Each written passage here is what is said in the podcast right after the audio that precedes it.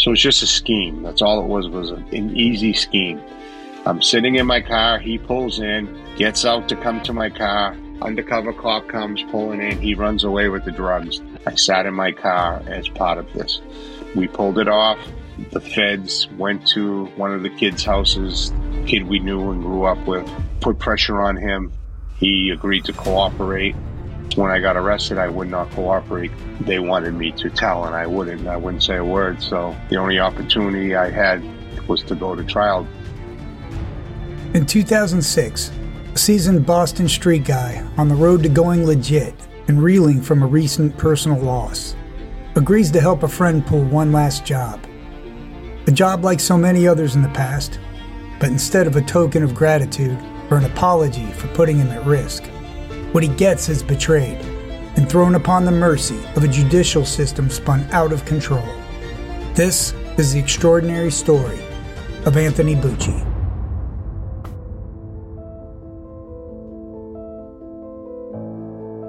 Infinity Crew, my novel. It's a Vinnie Bruno novel. It's about young kids that meet at juvie. They become a chosen crew. They're all different races and they go on to become like family. They all have each other's backs. They have a bond that's unbreakable. And it doesn't matter. Color is not important. What they see in each other is solidarity. Like I said, there's a Spanish kid, there's a Mexican kid, there's a black kid, there's an Irish kid, and there's an Italian. That's the Infinity Crew. They go to juvie, they become friends in juvie. Everybody has a certain skill set. They go on to commit sophisticated crimes. They have rivals, the Italian mob, the Russians. You know, it's a love story too. It's a great read. It's everything you want in a book in one giant novel. It is too, and I gotta say, the mark of a good book is I think about your book every day since I've read it. And in the two weeks I did read it, I got up and I had something to look forward to. But I always make that time and I couldn't wait to get back to Infinity Crew and get through it stuff. But I think about the characters still, and that's the great thing is there's going to be more, and you really set it up where there needs to be more. It, it was great, and I, I, gotta say it's one of the best books I've read in a long time. Really loved it, and I can't wait for more. The blindfold on Lady Justice is said to have appeared in the 16th century. To most of us in modern times, it is thought to represent the impartiality and the fairness of law administered without favor, regardless of politics, wealth, fame, or prejudice.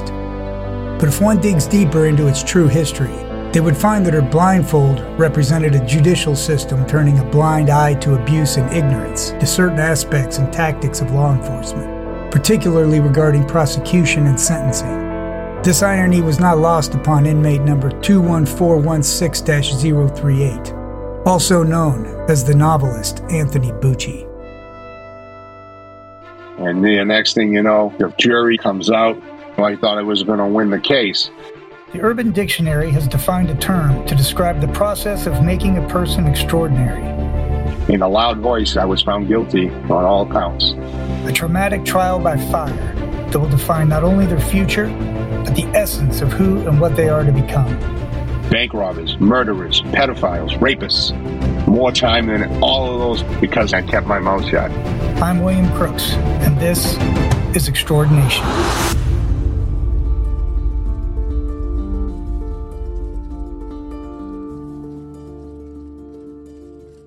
My name is Anthony Bucci. I was born in Boston, Massachusetts, the mean streets of Boston, October of 1962. We lived in a three family home. There was only two floors lived in at the time my grandparents lived on the first floor, and we lived on the second floor. It was me, my sister, my mom, my dad, four of us that lived in this apartment.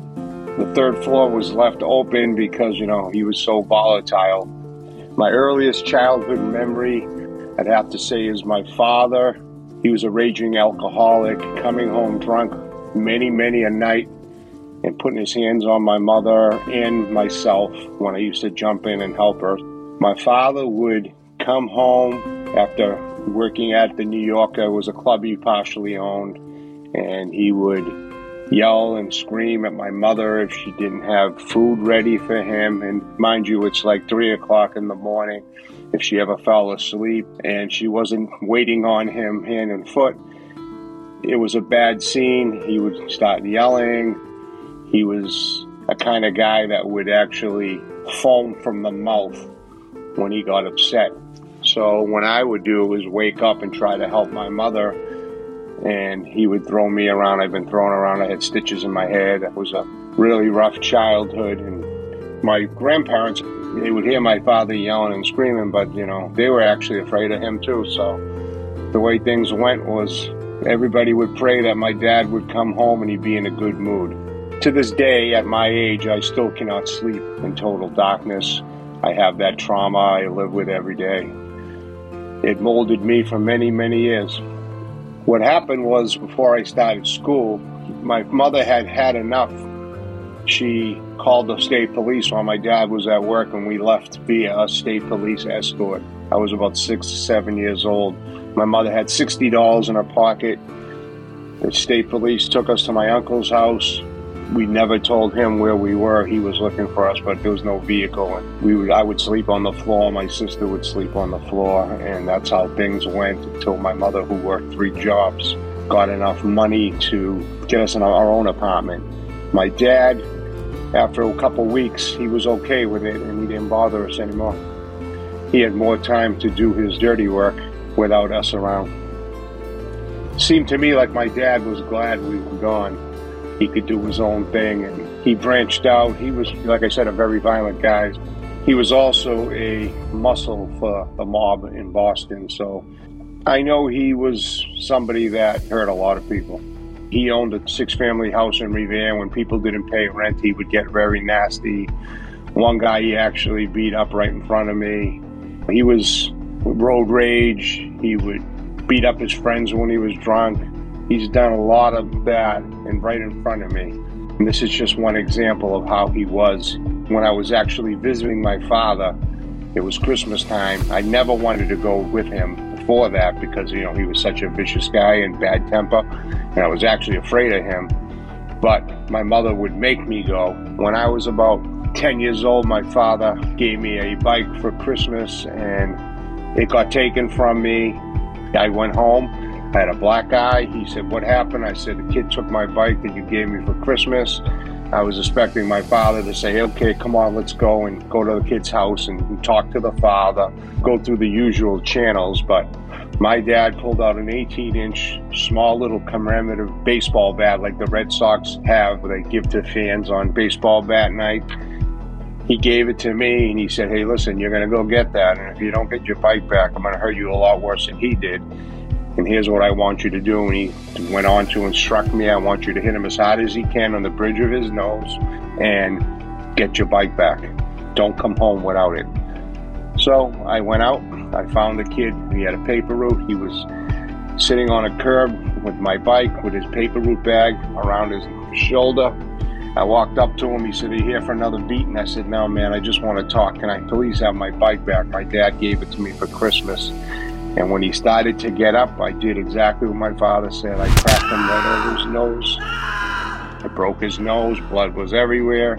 He had his paper route money. It fell on the ground. I doubled back.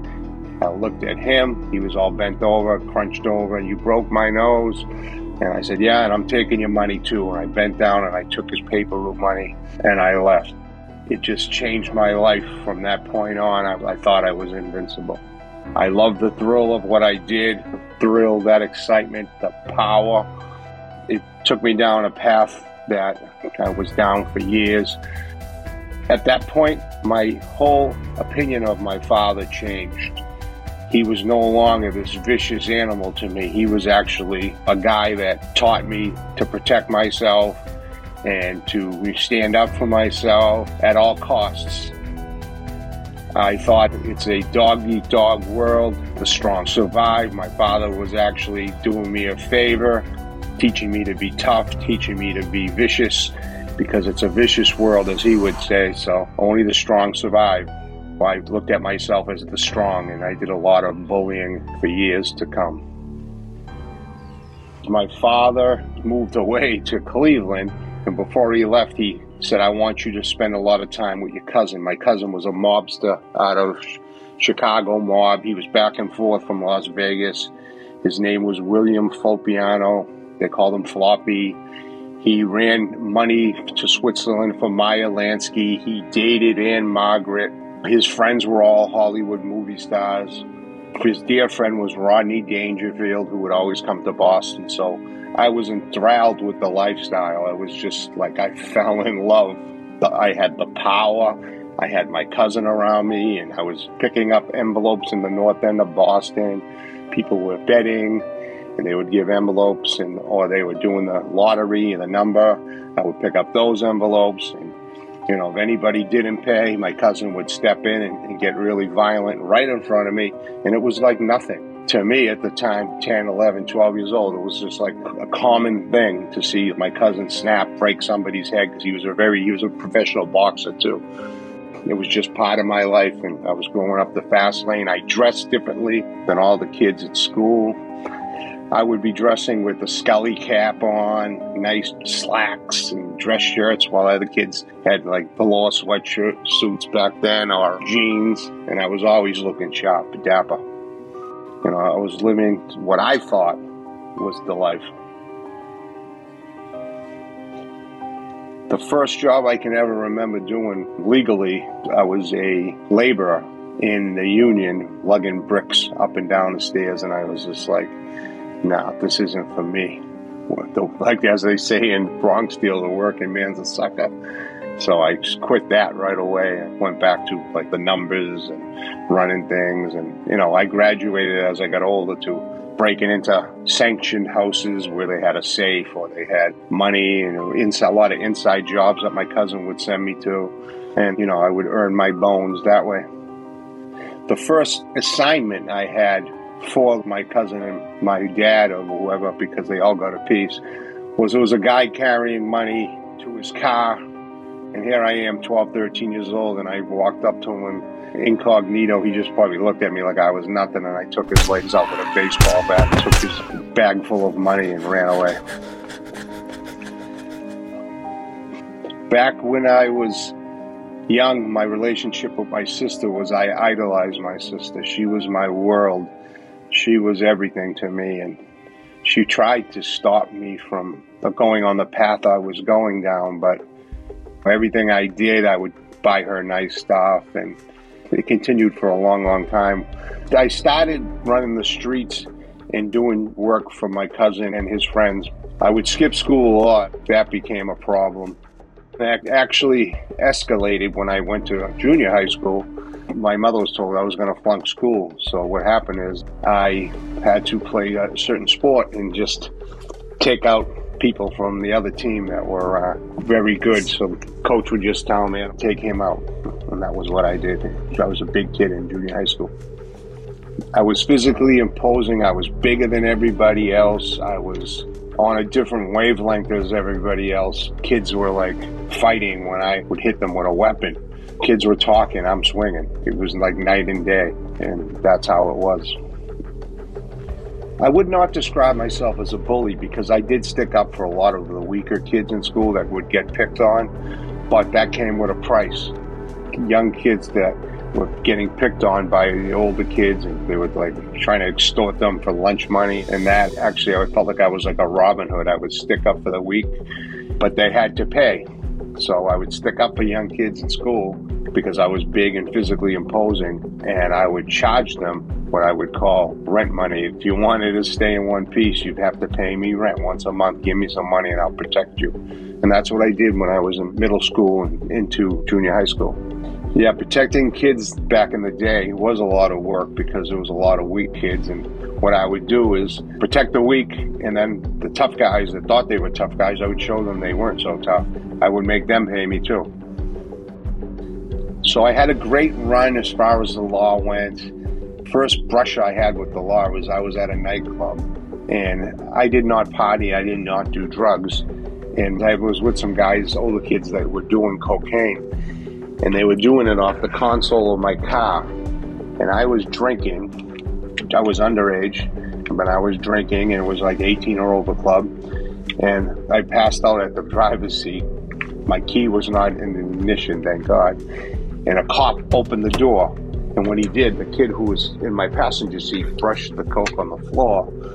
And the cop seen him do it. And because I was the driver of the vehicle, he made me responsible and he pulled me out of the car and he goes, I know you weren't driving. I know you didn't have the key in the ignition, but the coke was being done in your car. And if you don't tell us who has the coke and who was doing it, you're going to jail.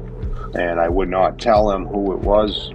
And I went to jail and they charged me with like 0.1 or 0.2 grams of cocaine. And they put me under protective custody because I was drinking underage. I spent the night in jail, and when the cop got slick with me, I said to the cop, You better be careful, buddy, because he was putting his hands on me. You don't know who my dad is.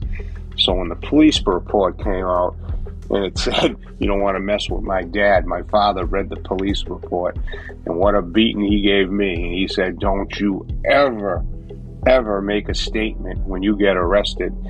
You keep your mouth shut, you ask for a lawyer, you never say a word he thought I'd bring him heat. And he was so mad, he knocked me around real good. And from that day on, every time I ever got arrested, I kept my mouth shut and just lawyer up immediately. Something that's not done nowadays. So I got a great lawyer. I got a continuance without a finding on this charge.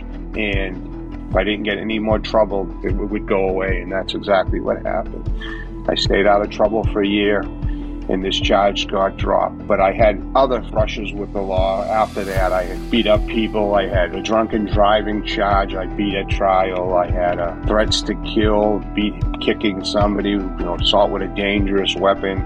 I went to court and I went to trial four times and I beat every single case. I had a really good lawyer, a friend of my father's, and I kept my record clean. As I was young and coming up, I had life by the as they say, and I was rolling in money, dressing great, driving nice cars. I got married when I was 23 years old. I met my wife. She worked at a bank.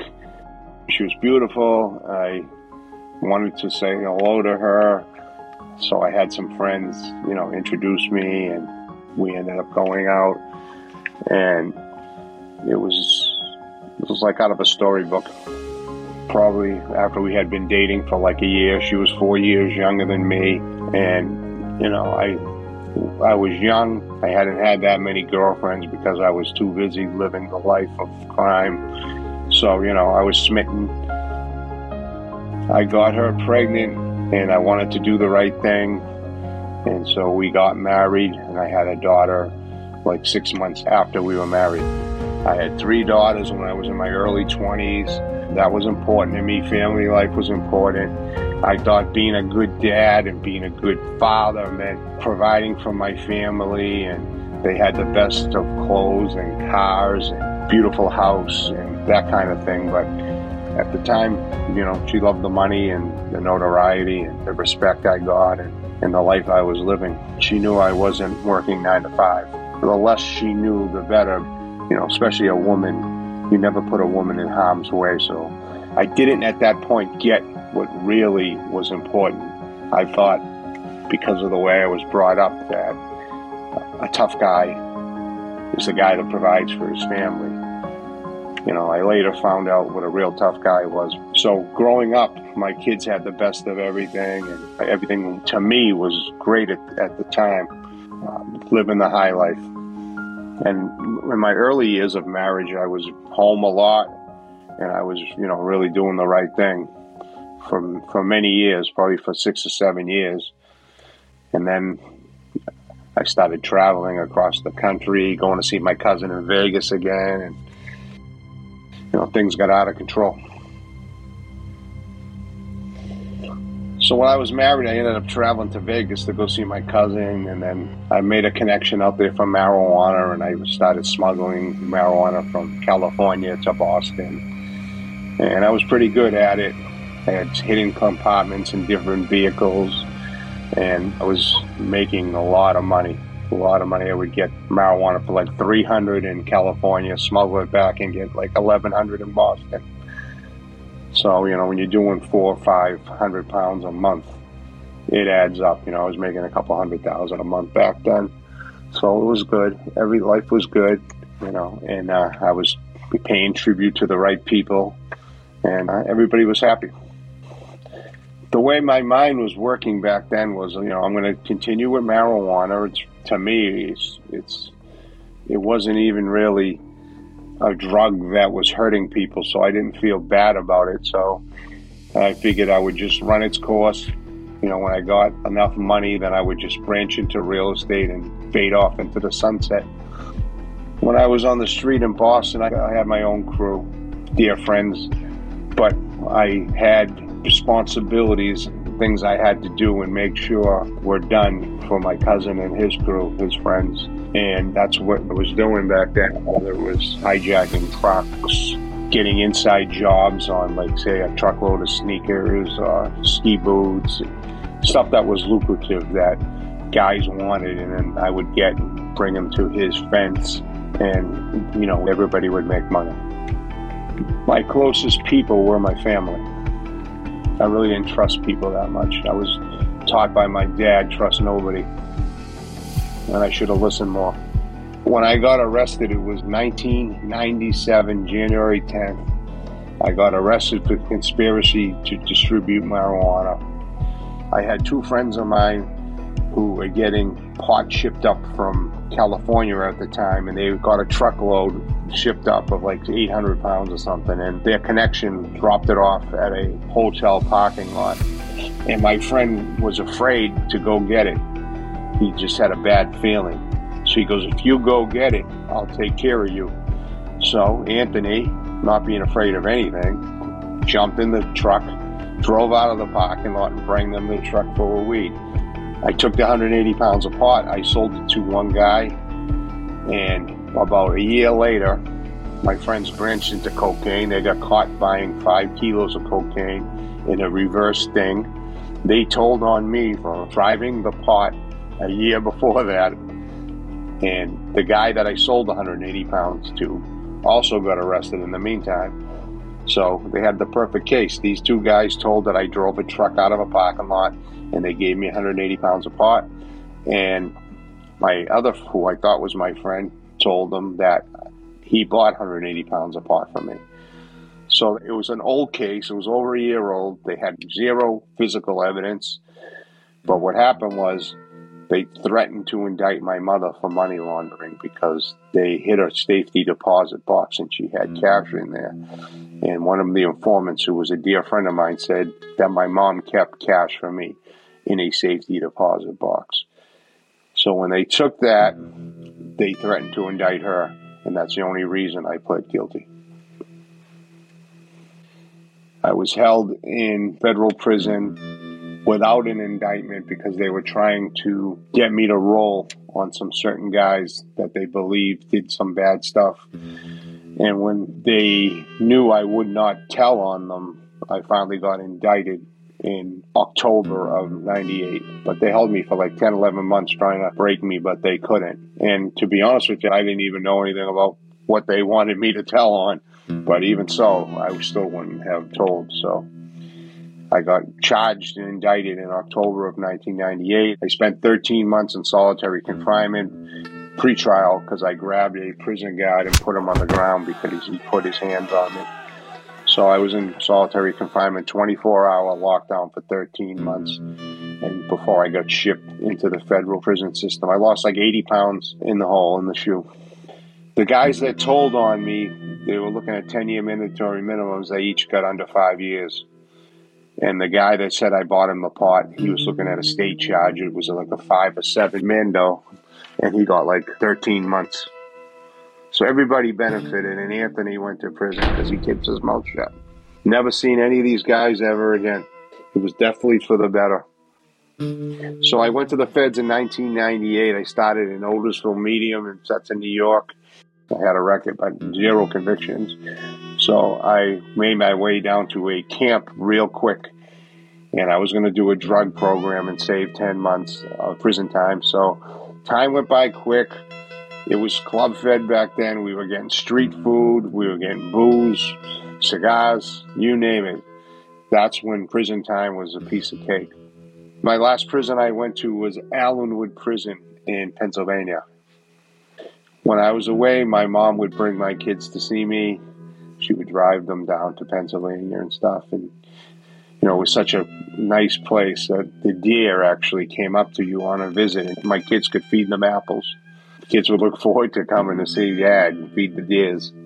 But at, at that point in time, I thought I was a really good father because I was providing and I was, you know, giving them the best of everything. And it did bother me that I was away and they had to come visit me there, but I thought because I did so much for them and, you know, that it was, you know, I was okay. It was, you know, I was doing the right thing. So when I went into prison, it was like crime school for me. I made connections, I made friends, did my time, got people's phone numbers, guys from all over the country, and basically I networked and I came out with my doctorate in smuggling. I hit the ground running when I got out in 2000, and I was right back into the game. My wife had divorced me while I was in prison, so I was single. I had all the time in the world. That little slap on the wrist prison sentence did nothing for me. Everything was natural to me. I just, you know, the way I was brought up, everything was copacetic. This was how it was supposed to be. I got out of prison in 2000. I made some connections. I dabbled for like a year in the game. I made some serious money. And then I ventured into real estate. And I was killing it in real estate and I was doing the right thing as far as not selling drugs anymore. So, like I said, I got out, I got into real estate game in I was out from June 2000 to 2004, basically three and a half years before I got arrested again. And in that time, I met another woman I had a son, so now I had four kids because I had three kids by my first wife. I got married again. I had a son. I had six houses that I owned myself, multi-families that I was in the middle of fixing up. I was partners on building a six house subdivision. Life was great. I had plenty of money. And then my sister had gone to the doctor and she said, I have something, you know, I, I need to tell the family. My sister got diagnosed with cancer. She had it when she was very young, and we thought she beat it. She came, met with me, my mom, and she told us that the cancer had come back. It was stage three at the time, and it was in her stomach, starting in her lungs, and and it had spread through her body. And they gave her less than three years to live in 2001. We went to multiple doctors, but that was the consensus. I visited my sister all the time, all the time. We I talked to her every day. I had a pizza restaurant in, in Melrose. I used to make like five thousand dollars a week at, and she used to rent it for me, and I just gave it to her. I went and I bought her a new car. She never had a new car. She was so happy. So I bought her a brand new uh, SUV I gave her the pizza shop. I wanted her years that she had left to be good.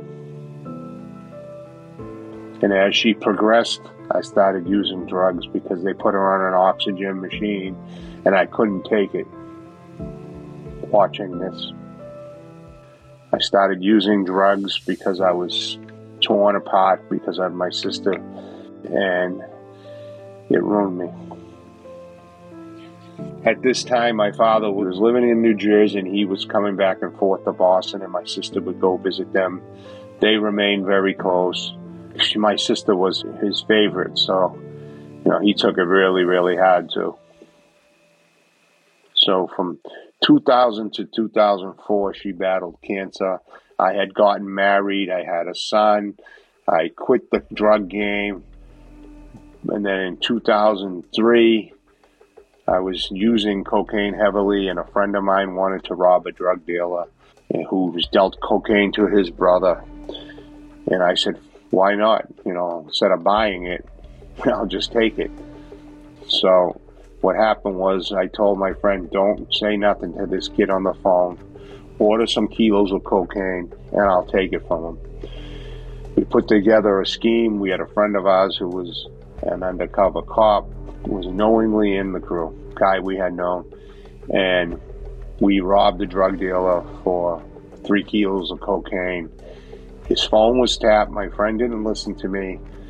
And nine surveillance teams of federal agents watched the drug deal go down. But they didn't arrest us that day because the scheme was bring the kid to meet me at a hospital parking lot. And when our other friend pulls into the parking lot with his undercover cruiser and the lights on, jump the guardrail, run down a hill into a getaway car, and take off. And let's make it look like you ran away and dumped the drugs. So it's just a scheme. That's all it was. Was a, an easy scheme. I'm sitting in my car. He pulls in, gets out to come to my car. Undercover cop comes pulling in. He runs away with the drugs. That was the crime I, I committed. I sat in my car as part of this, and we pulled it off the feds went to one of the kids' houses, put pressure on him. He agreed to cooperate. Kid we knew and grew up with, and he wore a body wire on the cop who implicated me in the body wire and himself. And then because when I got arrested, I would not cooperate because they really wanted this cop and the police force he worked for. And this kid had told them that they had given me fake search warrants in the past before I got arrested the first time. So they wanted me to tell, and I wouldn't. I wouldn't say a word. The only opportunity I had was to go to trial because they would not offer me a plea deal. So I went to trial. I had never gone to trial in federal court, and it is an experience. You walk into federal court, you'll look up the ceiling, it's like 15, 20 feet high.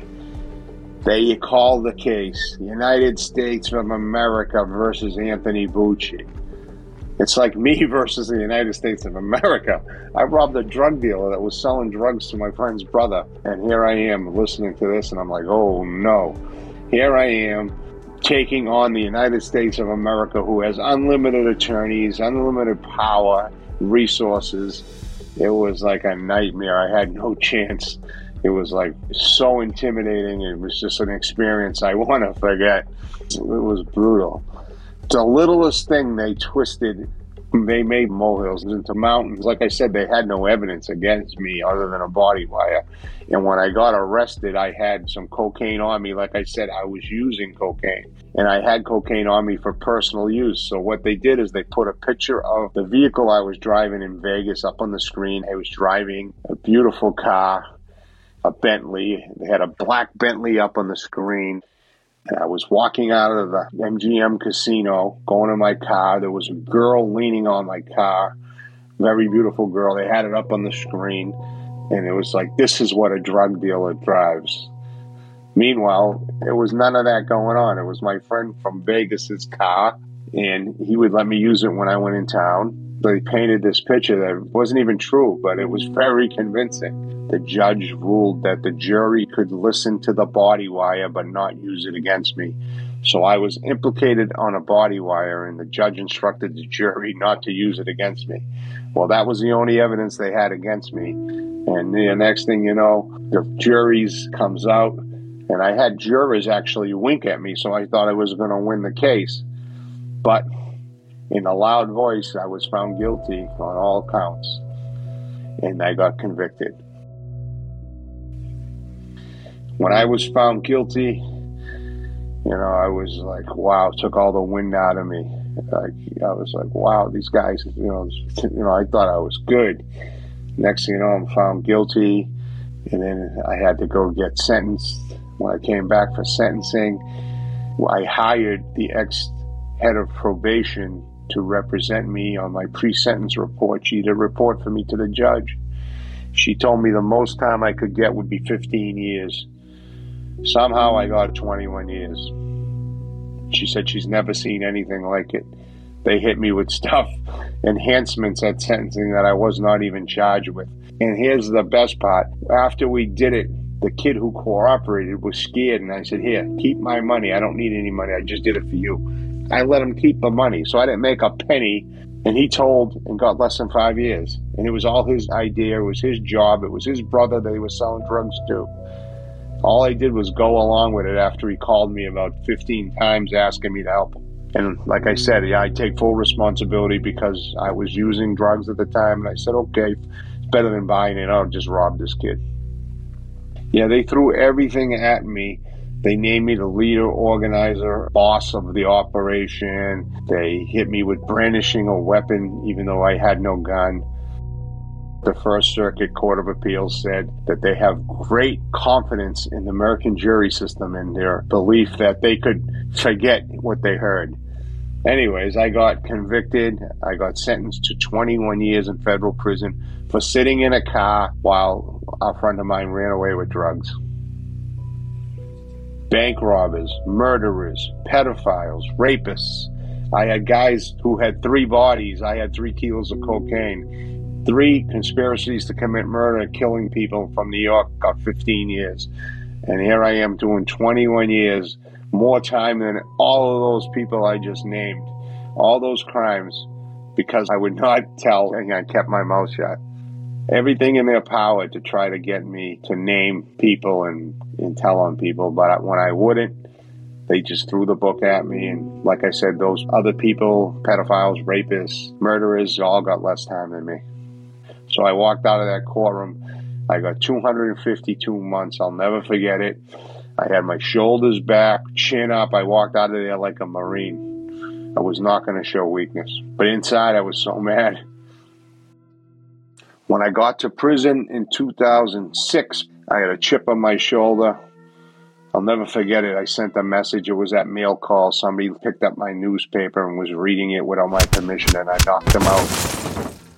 And trouble was no stranger to me. I spent over three and a half years in solitary confinement in prison, they have what is cars. We're recognized Massachusetts guys as the Boston car. Mm-hmm. And I was putting the Boston car in jeopardy because we all rolled together and guys that had nothing to do with the trouble I was starting could have been seriously hurt or injured if something went down in front of them because they have to jump in if I get jumped.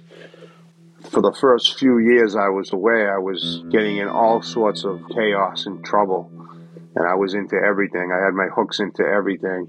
I put a lot of guys in jeopardy. My family was upset with me because they knew I was getting in trouble. I, they wouldn't hear from me for months at a time because I'd be in solitary mm-hmm. confinement. And that's a six by 10 cell, steel and concrete. You get fed through a slot in the door. You're in 24 hour lockdown in this tiny mm-hmm. little room. If you're claustrophobic, you're screwed. I was spending a lot of time in there because of trouble, and I wouldn't be able to use the phone to call my mm-hmm. kids, and everybody got upset with me and sick of me and the way I was acting, and people lost contact with me. My friends from the outside world that were supporting me and helping me, you know, financially, fell off the map probably in year three or four.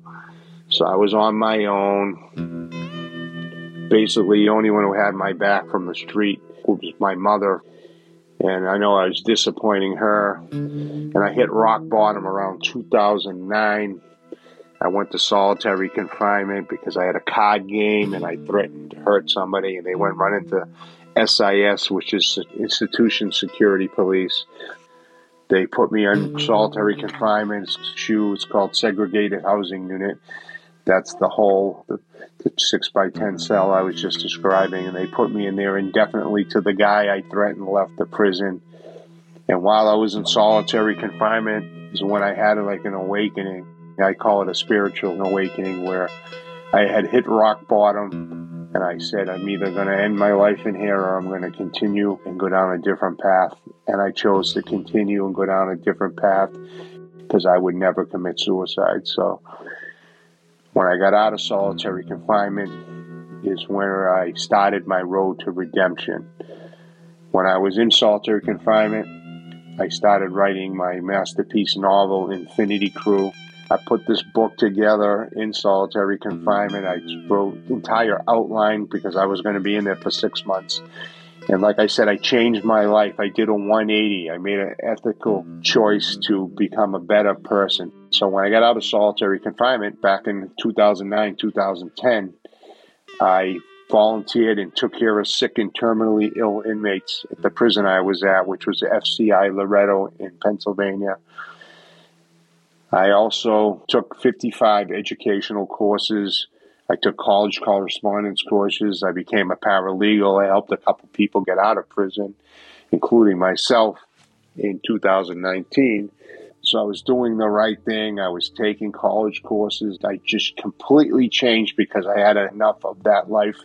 And an old time wise guy, before I went to solitary, he said, Why don't you become somebody your kids in society can be proud of? Do something with your life. You're so smart. And he goes, I hear you speak. And he goes, You're not a dummy. You're smart. Do something with your life. And it, it hit me like a ton of bricks when I was in solitary confinement. And slowly, with a positive mindset, I started rising from the ashes. I had this one guy I was taking care of from West Virginia. I took care of him till three days before he died. The warden of FCI Loretto came up to me and said, You are amazing. This guy was talking about as he was dying and wanted me to make sure I came to your room and thanked you for him. You took such good care of him. And it blew me away because, you know, here I am taking care of a guy that just died and they're coming to me thanking me for him. And I was like, wow, this is good. I felt good about myself. So when I became camp eligible, I took the warden up on his offer of sending me wherever I want to go because that's what he said. I'll send you wherever you want to go. So I transferred closer to home to Fort Devens in Massachusetts so I could be close to my mom. And over there, they had a dog program. I trained service dogs for the handicap in a program called NEADS, N E A D S. I got into dog handling because I always loved dogs, and they had this program at the prison. I actually had a dog from 12 weeks old live with me in my cell till he was 13 months old. It was like the greatest experience ever. He was my therapy dog, too. Graduated three service dogs. I taught these dogs 57 commands opening doors for the handicap, going into refrigerators and getting cans of Coke, opening bathroom doors, shutting bathroom doors, putting on lights, walking without leash right next to you, recall, you know, wherever the dog was and the handler needed them, he would call their name and they would come immediately. So the list is endless. One of the dogs graduated, went to a hospital. One went to a courtroom for troubled teens that were testifying. And the third dog went to a PTSD person who was in the war. So, like I said, I was giving back. I changed. I did an ethical reset. I did a 180. And then I transferred from Devens in Massachusetts to Berlin, New Hampshire, to another prison. 2016, my mother had a stroke. It was a rare stroke.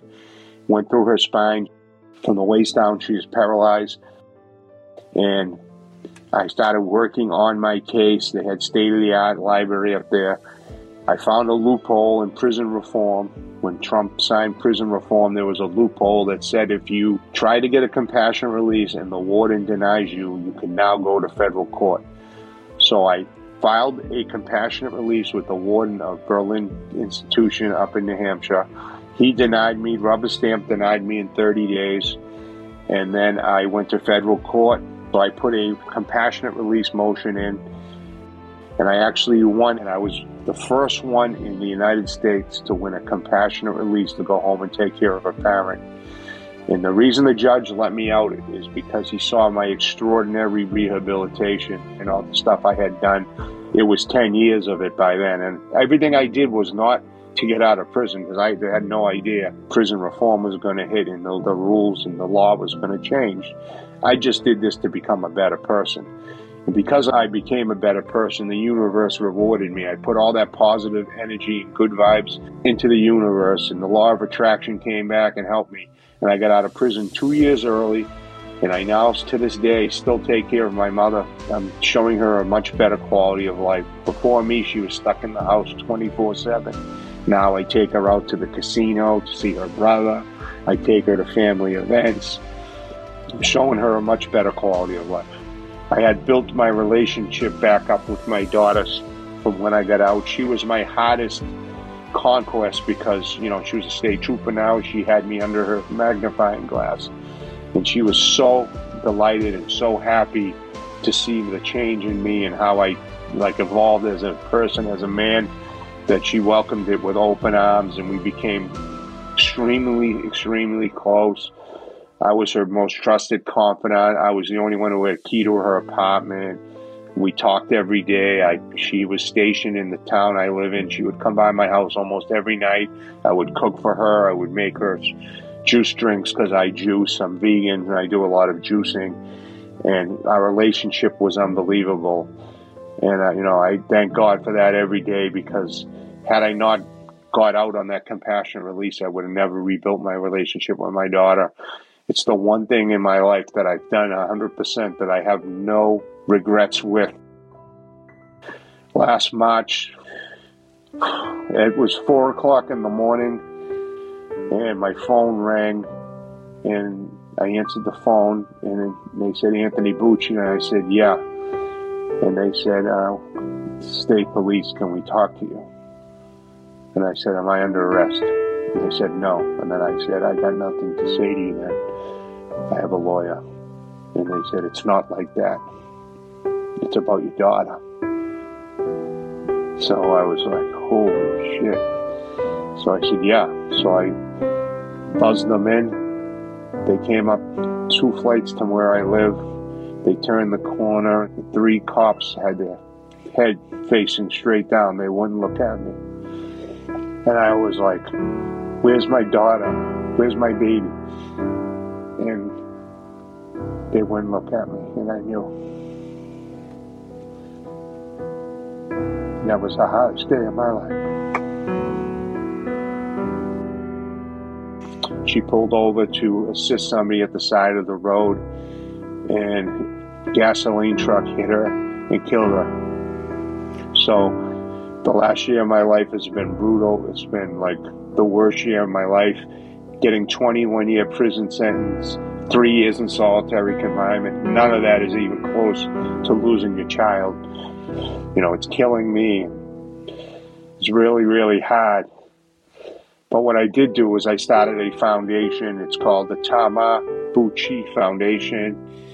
And I'm raising money. I have it online. I have a website, Tamar Bucci Foundation, and I'm trying to raise money to build a park in my daughter's honor so she will not be forgotten. Parents' worst nightmare is losing a child but also like my daughter gave her life for the community, for people. So I don't want her ever to be forgotten. So I want to build a park, a beautiful park, because she was in unbelievable shape. So it would be a fitness area, a place for kids. She loved kids and she adored dogs. So I would have a dog park there too. It would be like three in one. I'm going to put a mural with her picture on it and a big plaque and just things so she will never be forgotten and it, you know it'll affect the community because it'll give kids and people a place to go to when they honor her or, you know just being there it'd be an honor and place for me to go so like i said i built the website and if you want to go look at the website it's tamabuchifoundation.com and you can read about it and donate if you can because you know I am also helping people with mental health counseling from families with tragedies because it took me 18 days to get counseling and I was a disaster. When they told me they put me to my knees. Like I said it's it's been the hardest year of my life. Every day is a struggle my daughter's funeral was epic over 5,000 police were there marching through there to honor her. It was like all across the country, people sent sorrow and messages and flowers, and it was like unbelievable. Like it was a great tribute to a great woman who lost her life in the line of duty. It was breathtaking, like what they did for her as far as the show of support, the show, the show of camaraderie. That like they really, really took care of their own. I have to give it to them. They guarded my ex-wife's house from the time of the accident till after the funeral. For five days, they stood. They had a car in front of her house and every hour or two, they would knock on the door. Do you need anything? Do you need anything? Do you need anything? Like it was amazing. And then same thing at the wake, the funeral. Every everybody was unbelievable. So when I got out of prison, when I first got out in 2019, I was under home arrest for a year. Well, let me back up. I authored the motion to get myself out of prison and it went to federal court. Federal judge wrote me and said that I can get a court appointed lawyer. So I wrote a letter to a friend of mine who was an attorney. She was willing to help me. Her name was Allison Corey. I had met her on visits. We would discuss the law. She was visiting a friend of mine, and my friend told her about me and how I, you know, became a paralegal. So we ended up hitting it off and becoming friends. And she would actually come up to visit me in prison and asked me advice on cases she was doing because I had the insight of somebody who was already been through the system. So I already had a good rapport with her. I wrote her and asked her if she would represent me. She doctored my motion up, fixed it up, resubmitted it, she argued on October 7th, 2019, and I won an immediate release. I was thrust back into society, like not prepared at all, like with no rehabilitation, nothing. I had already been down in prison for like 14 years, and they just threw me out the door. So what the judge did is he put me into home confinement for a year so I could recompress and, you know, get used to society. And when I was in home confinement, I finished the book Infinity Crew and I did my own publishing, Convicted Publishing, and I published it and it went on Amazon October 7th of 2020. It took me one year to finish the book and get it published and up for sale. The day I had my motion to go in front of the judge and be heard, the judge ruled for an immediate release. It was the most amazing day of my life. It was like, wow. I'm actually leaving. They sent me back to the prison to get my stuff to say goodbye to people. Everybody was so happy. I was up in Berlin, New Hampshire, hugging me and, you know, saying, don't forget me. And I got, you know, wrote everybody's numbers down and all that. And I'll never forget it because the whole way they had a town driver drive me home to Massachusetts from New Hampshire, almost near the Canadian border. It rained, it poured, you couldn't see 20 feet in front of you. As soon as I hit Massachusetts, the rain stopped and it got sunny. It was like the most amazing day. And then I went to my mom's house and my whole family was there, my kids, my cousins. It was like epic. It was like the best day. And mom was amazing. I became vegan when I was in prison, I started reading up on it. Then I got out and, you know, I was in home confinement and I was on a dating site and I actually met my current woman on the dating site. She was vegan and we dated November 2nd, 2019. And, you know, it's something I wanted anyways because, to be honest you, I stopped eating meat and I was pretty much done with meat in prison, I became mostly pescatarian at the end because the meat they were feeding us at a dollar something a day to feed us was garbage. It was like 10 years old. So, yeah, my friend was in the kitchen. He was a cook, and he said, "Look at the date on this." And I actually, in 2007, I'm looking at this meat from Desert Storm, and I'm like, "Oh my god!" Like this stuff is decades old, and they're feeding us this. So that was the end for me. Well, you know, it's the saying that uh, the reason they shouldn't let a warden decide whether or not you get out of jail because it's all about money, and prisons are big money machines, and you're the product. And there's no money in letting you out of jail. Like there's no money in feeding you meat that was uh, slaughtered this year. You know what I mean? It's a big scam, nasty trap that you get into, and that's what it is. Prison, like big pharma, is big business. That's all it is. Yep. So I'm glad they got like a, a, third party to justly discern whether or not you should even be in jail. Yeah. You know what I mean? Yep. If they had that on the front end, you'd have never got 21 years. I got sentenced right the, when the war on drugs was going on, and, and I became a casualty of war. But to be honest with you, I needed a harsh sentence to change and do my 180 and become a better man and a better person because if I had gone another like 41 months, five year sentence, wasn't enough for a guy like me. I needed to be shook, and I got shook to the core. I guess God gives you what you need. You know, it seems like you you'd have got it in 15. exactly, I would have got it in 12. no less, no less though. In my book, I actually thank the prosecutor and the agents that investigated me because, like I said, I needed a stiff sentence to smarten up. or otherwise I could probably be dead or doing life in prison. So, if anybody wants to get a hold of me, I am the Convicted Vegan Instagram. I am Anthony J. Bucci on Facebook. I'm available.